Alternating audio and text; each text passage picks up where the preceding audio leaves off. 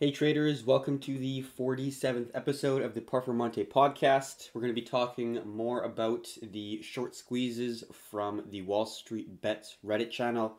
We're going to first talk about uh, the Dogecoin opportunity, the uh, massive spike to the upside.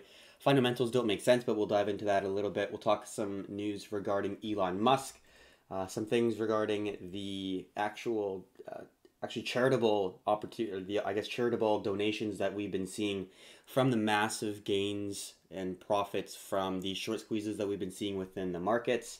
We're going to be looking at uh, some of the things for Robinhood. They said that they were uh, closing some trading capabilities due to volatility.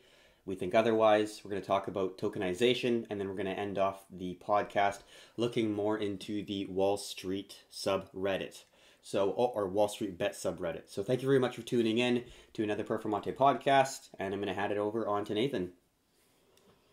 Hey, thanks for tuning in. The day is uh, the 30th of January, and I appreciate the time you've taken to tune in. Just jumping right into it. What a crazy week in the market has been. We've seen random assets from the four corners of planet Earth just pump for very little rhyme or reason, and most notably, is uh, Dogecoin. That's definitely seen, I think, was the winner on the week in terms of overall net gains with that massive spike. It's definitely pulled back almost 50% from its high that it set, but it reached 800% in 24 hours. Just absolute insanity coming out of Dogecoin. And uh, one thing that I think is important to note that when people are considering that really fuck the big investment banks, fuck the hedge funds perspective is that by pu- buying and pumping Dogecoin, you're not having any effect on the institutions whatsoever. in fact, you're putting some money in their pockets with the commissions and the spread you're undoubtedly market buying with. Just absolute misunderstanding. There is no investment bank, or so I hope, short on Dogecoin at this period in time. This is much more pump and dumpy. You're just taking money from your fellow traders because at the end of every buy is a sell, and at the end of every sell is a buy. So ultimately, there's definitely some people. Specifically, I remember reading this on Reddit that Mia Khalifa bought the top on the Dogecoin pump, and she tweeted being like, "This is the only time I've hated a dog." That's hilarious. That's so funny. That's a good story. It's very true, though. I feel like it's just basically one big pump and dump instrument, really. Um, has no real fundamental value, in my opinion. There's no one working on it. There's no future from a use case standpoint other than a pump and dump instrument. And like Nathan said, if you are looking to target institutions, uh, hedge funds, and just large capital, large firms, Dogecoin is not the thing to uh, look at. Look at the short float. Look at companies that these hedge funds are heavily shorting, and that's how you can corner a market because they have to get out. And if you pump the market, they have to get out at these crazy high prices. So that's the way to destroy hedge funds like Melvin Capital. And uh, I do agree with it, but Dogecoin is not not the right place to do it. So hopefully everyone is being cautious in in that market. Um, now to the next. Did you have anything to add there? Oh, not much to add other than uh, when we are talking about Dogecoin, obviously that is a project that does not have an upper limit on how many that exists. It's uh, infinite liquidity, infinite supply kind of project with those repetitive blocks being added to the blockchain. So buyer beware. Take uh, any suggestions to buy Dogecoin with uh, a grain of salt, let's say, because ultimately, when you're talking Doge, you're kind of talking Elon Musk, and he's been uh, quite the character in the past couple weeks. Specifically, uh, I believe it was Thursday when he changed. No, it was Friday when he changed his Twitter by liquidate $420 million of shorts, which is a pretty funny number because he said he was going to take Tesla private at $420. But uh, Bitcoin actually settled out at around 38,000 US dollars on, on that bit of a squeeze. and uh, it really just fortifies that this is Elon's world, and we're just living in it. He's the pretty much the official king of the internet at this point, and whatever Elon says or whatever Elon does, that is the new standard, if you will. Yeah, he truly does what he wants. Um, he's an absolute genius, but I think what separates him from everyone else is he has an unbelievable work ethic and actually takes action to, you know, bring his dreams into fruition, bring them to life. And he has many endeavors that he is pursuing. And uh, I wouldn't be too surprised if he is Satoshi Nakamoto. He just doesn't have time to become the CEO of Bitcoin. So he's just letting it be and uh, seeing how the market emerges because he wants to know how these apes handle a new money is basically I think how he's looking at it if if that is the case. Um, we'll see how it goes, but yeah, it, it's interesting because he is using Dogecoin, uh, the, the really only asset. Like he comments on other stuff, but you know he said he's the CEO of Dogecoin so many times, and I think people see that and think, oh my god, this this asset must be unbelievable. It's backed by Elon Musk, but then in his mind. It's actually truly a joke, and it's like for him funny. But people are taking financial risk because they think that he's actually backing the coin. So hopefully people know that uh, he's just joshing around. He's joking. Yeah, I can only imagine he's sitting at home on his couch, maybe towards the end of like a 18 hour workday as he tends to do, and he's like, I'm gonna tweet something about Dogecoin, and then just pulls up TradingView and watches it absolutely moon. Honestly, he's got uh, he's got the internet absolutely on their knees. Whatever he says, he is the the official king of Reddit, let's say. Yeah, man. Like for the stuff that he's done, I'm surprised that he is where he is. Like I'm surprised the SEC hasn't done more. To be completely honest, because like it truly is market manipulation. Even if he doesn't want it to occur, like one of the stocks absolutely moon because a lot of people thought that he was talking about one ticker when it was truly another.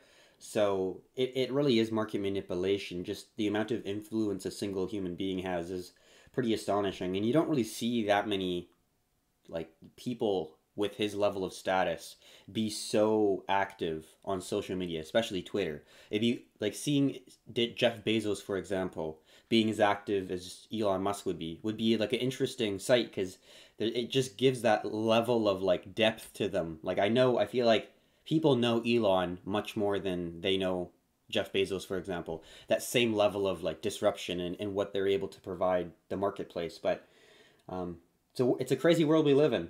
that's for sure. Yeah, ultimately, I feel like that's kind of the power of social media is bringing these basically billionaires and people that are one in a generation equivalents to the spotlight and i feel like they can either own it like elon does and absolutely more or less flounder in the spotlight as he goes about his day to day life, or they could kind of be a bit more private, secluse, kind of like Bezos. Mm-hmm. But another interesting uh, series of events is ultimately what is coming out of Wall Street bets with these GME plays, with the Nokia, with the AMC. There's been people making absolutely ludicrous amounts of money specifically call options that used to be out of the money are printing like no tomorrow. And you love to see it because people are doing that in the, their tax advantage accounts, really optimizing mm. their gains. And in some circumstances, they're even giving back to local charities. So there's been a lot of posts on Reddit of individuals donating their AMC or GameStop to local children's hospitals, whether it be to buy consoles or just provide money for the various foundations. Super wholesome to see that kind of kickback because we're in a situation for, I would say, one of the few times in history where the underdog is winning within the world of the financial markets. Mm-hmm. And uh, it's super awesome to see that kickback into the communities and wherever it may be, rather than kind of that pure capitalist intention and overall schema that you see when you are dealing with Wall Street profits. Another interesting expenditure of the GameStop tendies printing are uh, people flying planes over San Francisco or Miami. Specifically, one individual did a couple laps around the Robinhood the Robinhood headquarters in San Francisco saying like Robinhood eat a dick. wow. Which is just absolute tomfoolery and represents a whole nother level of dedication to the cause and overall ability to probably have that fuck you level of money. Yeah, it, it's going to be interesting because as this plays out with Robinhood, they've really cemented themselves as a part of the institutional pool of, of individuals and corporations, really. They could have really taken a different approach to it, but at this very moment, a lot of people are absolutely furious because they've restricted the ability to purchase uh, heavily shorted companies by institutions. So, you know, institutions can short all they want. It doesn't matter. But once they're getting hurt, then, you know, we have to change things. The game is unfair and we have to limit the ability for these retail traders to accumulate their capital and basically corner a market. They know a hedge fund is heavily shorted a certain asset. If they can get it above a certain entry or like risk tolerance level, they have to buy back in and, and buy back the shares. So it's just intelligent and strategic. And they're limiting that ability. They're limiting the ability to have a free market and corner a certain fund if, if they see that opportunity. So um, there is a letter here Congress of the United States. Melvin Capital Management is owned by the parent company of Citadel LLC, which is, according to a Blur- Bloomberg report, gave Robin, Robinhood 40% of their revenues. So, uh, knowing the involvement in Citadel has with Robinhood, it is clear that the actions taken today were motivated by anti competitive reasons, not for concern of volatility claimed by Robinhood. Because of the blatant conflict, conflict of interest and obvious manipul- manipulistic activity, I'm calling on an immediate investigation by the U.S. Department of Justice, Justice into Robinhood and the hedge fund of Citadel LLC. Pretty unbelievable and this is by the mem- member of Congress. So uh, people are looking into it. Robinhood's basically cemented themselves as a part of the institutions, and I think people are never going to see them the same way, and they could lose a tremendous amount of business, and, and at this point, could even not really have a, a client base at, at the end of it. Yeah, I think they've really shot themselves in the foot with kind of taking that institutional, I guess, preferential treatment would be a word to describe it. What they did is super sus and they are going to get investigated, but I don't know if they'll ever be able to find anything concrete. I'd imagine that when they're operating at this high level of financial services, that obviously they understand what they're doing when things need to get done. And I will see what the, the Department of Justice can dig up because ultimately I think Robinhood is on a downward trajectory. They were really the pioneer of the commission free trading. And ultimately, I think people are going to start uh, mass exodusing and going towards other platforms. Specifically, one sector that I think is growing rapidly and is going to continue to grow is tokenized stocks. Specifically, you can trade them on Bittrex Global, and they have products such as SLV, GameStop, Nokia, AMC, Tesla, Apple, Netflix, Alibaba, SPY, Facebook, even Pfizer, and uh, a lot more pairs than that, where ultimately you can trade these equities 24 7, 365, which I think is a very powerful idea for a lot of different reasons but this is a basically just a different form of futures because futures track the price pre-market after a market and ultimately provide basically price tracking for when it's not in standard trading hours but that's limited to your monday to friday or sorry sunday to friday but ultimately when you are working with tokenized equities it's 24 7, 365. So, in some essence, it kind of becomes the futures of the futures because this could be this could provide data into which way the futures will break when they do open and ultimately possibly the trajectory for some of these meme stocks because Robinhood restricted basically the, the market that you're able to buy on Thursday and on Friday they reduced it so you could only buy one stock. which was uh, definitely not the right thing to do from my perspective because it's kind of forcing their hand. They say they're protecting investors when there are some pretty serious accusations that they have other motifs. Yeah, that's a pretty hard sell. to say that you are trying to help the investor or, or, or, the trader by only allowing to purchase one share of certain stocks, like, come on, man. Like, SLV hasn't even moved that much. Um, that's I call total BS on that one. But kind of going back to the tokenization, I, I do think that's going to be extremely impactful. It'd be interesting to see how stocks are going to be trading during times that they've never traded before. In a normal public stock market, they're open for six and a half hours a day. On futures, they're open for 24 hours a day, like Nathan said, from Sunday to Friday. So there are periods where there are there are no stocks trading. So then like opening patterns might be different because opening patterns only work in situations where there's no liquidity, there's no trading during that time. And that's why some of these patterns and uh, strategies work. But in this new market of 365 days a year, it's trading like like in crypto because of tokenization, you don't really have these opportunities. So it'd be interesting to see this new market emerge that's also trading in the traditional sense of these equities, but then you are not really using normal strategies. Um, it's kind of integrating crypto as well as traditional and kind of putting them together in one. So it's a future of a future. Um, but then at a certain point, the future of the future is the only price that there currently is for that asset because on a Saturday night, that the only thing that's on the public markets that is tradable for that stock is the future of the future, which is just a tokenized instrument that you could trade on, for example, Bittrex Global. So I think that market is going to grow. There's going to be a lot more accessibility by people around the world. I don't think there's going to be those limitations and huge corporations owning, let's say, let's say Bittrex. So then they have that freedom to be able to trade and purchase as many shares of GameStop or SLV as they want, which is, in my opinion, a much better way to navigate the financial markets when. Yeah, 100%. I mean, we're in such revolutionary times that this feels almost kind of like a class war. Like the lower end retail investors are finally able to teach a lesson to the hedge funds who entered these trades full well knowing that short losses are unlimited. And it's a very peculiar time. This is definitely hands down the most interesting time that I have ever seen within my experience in finance, investing, stocks, crypto, whatever you may call it.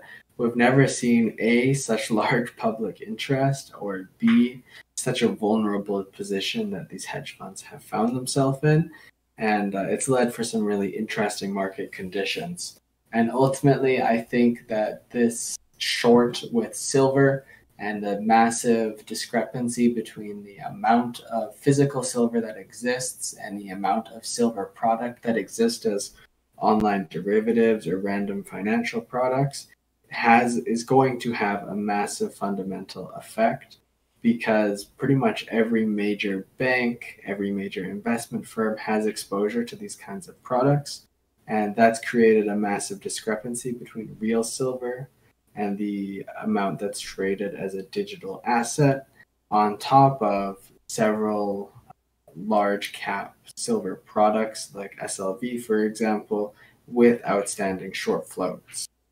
Because ultimately, when you look back at the years, time over time, silver and gold have been seen as basically inflation hedges. Inflation gets bad, you want to store that money elsewhere but ultimately we've seen such slow growth of silver within the time frame that these derivative products have been expanding because it's a means for them to keep the price down by effectively increasing the supply via digital assets that mimic the price of silver and provide financial exposure. But that's very different than the actual physical silver metal itself. And so ultimately i'm not sure what's going to happen but as these random Wall Street bets pumps continue and investment banks, investment funds, and all the like continue to get exposed, I would not be surprised if there is a very large boom within the silver market just because of these crazy fundamental aspects to how the market can stand to grow in 2021. Yeah, it's kind of like a impending doom. It's inevitable, but it's gonna be extremely disruptive, and I don't know how the other other side's gonna be because, um, you know, if, if huge, huge banks, most of them go under, a lot of bank accounts, um, you know, there's a certain amount that they're insured, but a lot of people will lose money, so it'd be a difficult time. But then you know, what could emerge from that could be a better future and world for people that have a more independent way and, and more decentralized way of interacting and, and, and really um, having commerce in an economy. And, and that's pretty unbelievable. And some of the stuff that could benefit is things like Uniswap and other DeFi exchanges.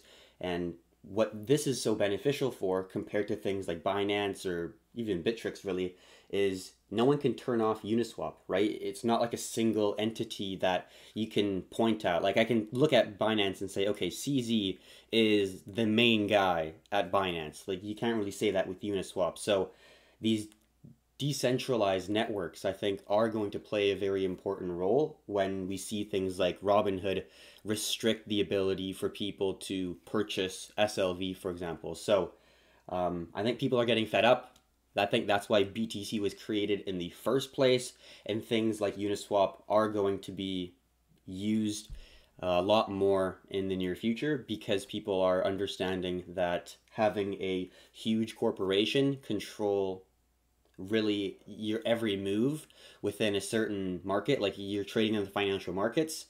If you're trading just with robinhood you now do not have the option to purchase a certain stock. You can only buy one share um, as a human being, you should have the right to, navigate the financial markets. And if you believe in that, uh, Uniswap could be a really good option for you. Yeah, 100%. I think 2021 is going to be the year of decentralization. And just to wrap up this episode, we've been uh, chatting a lot about Chamath Palihapitiya. He's a tech entrepreneur, I guess you could say, who is recently entered the running for California governor. Super interesting guy. He's a professional poker player. He's on the Virgin Galactic chair board, and now he's, I mean, he is pro Bitcoin. He's been a, a very big proponent because he is the CEO of his venture capital firm called Social Capital and ultimately he is tossing himself into the ring for contention as California governor. He's got a lot of interesting ideas. Uh, one of them is that he wants to abolish student loans as well as bump teachers up to $70,000 pay. And uh, I mean, I guess you can gauge just off those policies alone that he's a very liberal thinker. And ultimately, I think Actually, I guess the thing that contradicts that is he wants to put California state tax to zero dollars or zero percent to encourage and drive growth. But ultimately, it'll be interesting to see how this shapes up because he's really come into the spotlight with all of this GME news. He's really uh, taken light to it, and he's a big proponent of Bitcoin mass media and I feel like he's one of the people that, in times of chaos, like we're seeing in the financial markets, he's usually got a couple interesting thoughts. Yeah, definitely. And has always a calm, cool, collected head on his shoulders. Um, yeah, very interesting person to uh, hear on podcasts and, and read and, and watch. But uh, to be honest, I, I definitely do hope that he actually pursues this and people are going to be supporting him because he's an extremely intelligent human being, and, and I think under his not uh, guidance, but uh, his ability to see the future trends and um, see the larger perspective on a global macro level on the changes that could be made in order to benefit California. It, it's definitely, in my opinion, something that's going to be for the positive. Um, having a focus on education is, I think, very important. So he's definitely going towards paying teachers more. So it's a a more, I guess, looked at career because if you're getting paid not much, there's less desirability for you to actually want to go into that, as well as making sure that um, California is actually being um, on top in technology. So we'll see how it goes. He's, in my opinion, the right person for it. I absolutely love listening to him and on his podcast. So Um, I'm not a U.S. citizen. I can't really do much, but uh, for the people living in California, I hope you make the right choice. yeah, 100%. It'll be interesting to see as these kind of new age entrepreneurs, I guess you could call them, enter basically the seats for office. We see Andrew Yang running as the mayor of New York, I believe it is. He's a registered participant. And so I think that the crazy simulation that began in 2020 is only going to continue. And uh, we're in for many more months and years of every week, day, month, whatever it may be, being stranger than the last.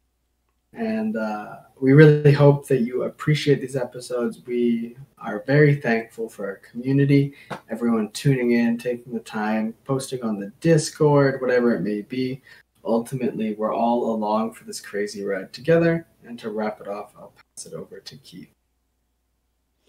Yeah, like Nathan said, thank you again for tuning in. It's been a pretty unbelievable month, two months here. Kind of since October, BTC has been really, really aggressively pushing to the upside. But these short squeeze news stories and these opportunities are um, kind of what I thought unfathomable. Like I didn't think that it was a possibility that a subreddit group would be uh, dismantling like huge corporations like Melvin Capital. But hey, that's the reality we're living in, and I hope you are uh, either profiting or managing risk. However, you are positioning yourself in these markets, there are definitely opportunities, but I hope you are safe and uh, are speculating in, in in a way that is somewhat managing risk or, or at least being able to do to the best of your ability. So thank you again for tuning in for the 47th episode of Performante Podcast. And until next time, have a good one, traders.